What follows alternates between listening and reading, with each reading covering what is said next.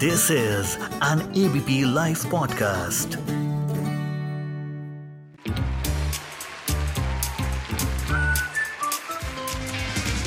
Ladies and gentlemen, the unknown movie review.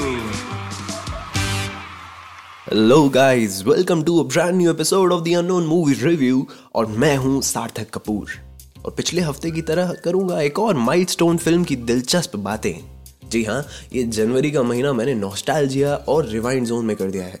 और दो rewind इतना पुराना हो, तभी बेटर है। 2020 ना हो बस। क्यों सही बोला ना। तो बातों का सिलसिला आगे यूँ ही बढ़ाते हैं और बात करते हैं मुगल आज़म के बारे में। देखा, आज बिल्कुल टाइम वेस्ट नहीं किया। लेकिन फिर भी थोड़ा इस शो के बारे में बताना अपने नए लिसनर्स के लिए, ये मेरा फ़र्ज़ है। तो दी अनोन मूवी रिव्यू में मैं बात करता हूँ कुछ स्पेशल फिल्म्स के बारे में, कभी नोन पुरानी फिल्म्स के बारे में तो कभी दूर देशों की फ़िल्मों के बारे में। खैर, जिसने पहली बात मुगल आज़म नहीं देखी तो क्या ही देखा? अगर मैं आसान भाषा में बोलूँ तो मुगल आज़म के डायरेक्टर के आसिफ मांझीदा माउंटेन मैन से कुछ कम नहीं थे। मतलब यह फ़िल्म हिंदी सिनेमा में एक ऐसा काम है, जिसके ऊपर, या कहिए, के आसिफ साहब के ऊपर फ़िल्म बननी चाहिए कि कैसे उन्होंने मुगल आज़म बनाई।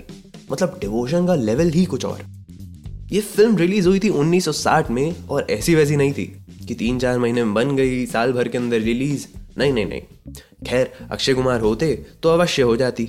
सो so, एक्सेप्शंस इस फ़िल्म की कहानी कुछ ऐसी ही है जैसे रिचर्ड लिंकलेटर को बॉयहुड बनाने में बारह साल लगे अवतार बनने में करीब करीब दस साल लगे और भैया के आसिफ की मुगल आज़म बनी सोलह साल में which is the longest period in Bollywood 1944 में बननी शुरू हुई। आसिफ साहब ने सोचा था कि एक प्ले को अडेप्ट किया जाए, जिसको लिखा था इम्तियाज़ अली ताज ने। 44 में शुरू तो हुई, लेकिन 1947 में पार्टीशन ने सारा रायता फैला दिया इस फ़िल्म के लिए। इस फ़िल्म के प्रोड्यूसर शिराज अली पाकिस्तान के हो गए, जिन्होंने आसिफ साहब को एक डायमंड ट्रेडर को अप्रोच करने बोला, जिनका नाम था शाहपुर जी पलौजी मिस्त्री।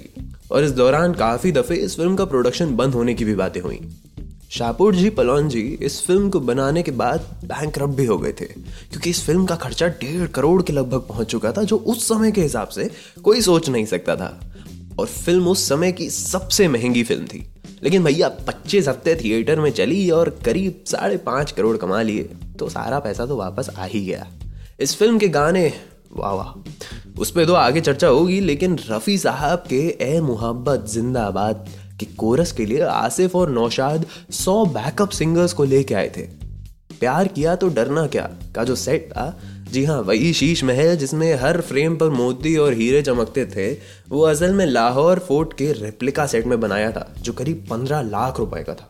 इसके जो आर्ट डायरेक्टर थे एम के सैयद साहब, उन्होंने ये ग्लासेस भी इंपोर्ट करवाए थे बेल्जियम से।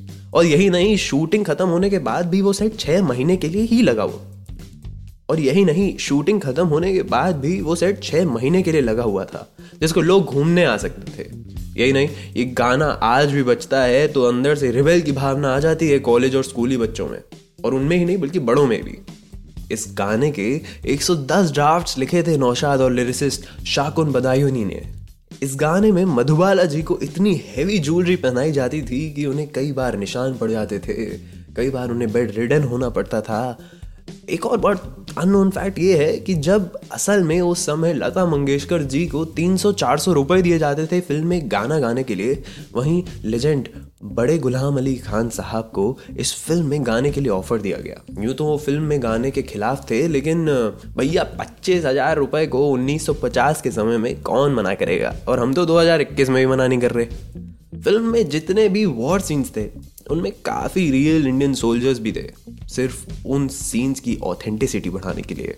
स्पेशली सलीम और अकबर का जो आइकॉनिक बैटल सीन था, याद ना? हाँ जी। उसमें 2000 ऊँट, यानी कैमल्स 4000 हॉर्सेस और 8000 सोल्जर्स का इस्तेमाल हुआ था। आप में से कईयों को तो पता ही है कि ये फ़िल्म दो बार शूट हुई थी पार्टीशन से पहले और उसके बाद। जब उन दोनों के नेगेटिव्स को मिलाया गया तो तीन मिलियन फीट के नेगेटिव्स बने। जिसमें आधे से ज़्यादा गाने भी इंक्लूडेड नहीं थे। फ़िल्म के फाइनल कट का रन टाइम था 197 मिनट्स अब आप ये सोचिए कि आज अगर 197 मिनट्स की फ़िल्म होती है तो लोग देखना पसंद नहीं करते खैर फ़िल्म में अकबर की जगह पहले चंद्र मोहन जी, सलीम की जगह डी के सापरू और अनारकली की जगह नरगिस को कंसिडर किया जा रहा था। इनफैक्ट सलीम के रोल के लिए तबला मेस्ट्रो उस्ताद जाकिर हुसैन का भी नाम सामने आया था। सो गाइस आपको तो पूरी कहानी मिल गई। और अब ऐसा है कि मुगले आज़म के गाने मैंने अपनी प्लेलिस्ट में लगा लिए हैं और अब मैं उन्हें सुनने जा रहा हूँ। तो बाय बाय फिर करेंगे किसी फ़िल्म के बारे में बात अगले हफ़्ते। अब वो पुरानी होगी नई होगी नोन होगी या अननोन होगी ये मेरे मूड पर डिपेंड करता है। मिलते हैं अगले हफ़्ते goodbye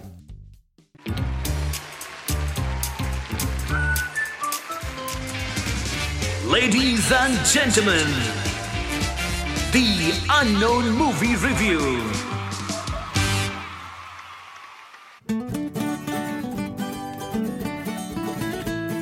This is an ABP Life podcast.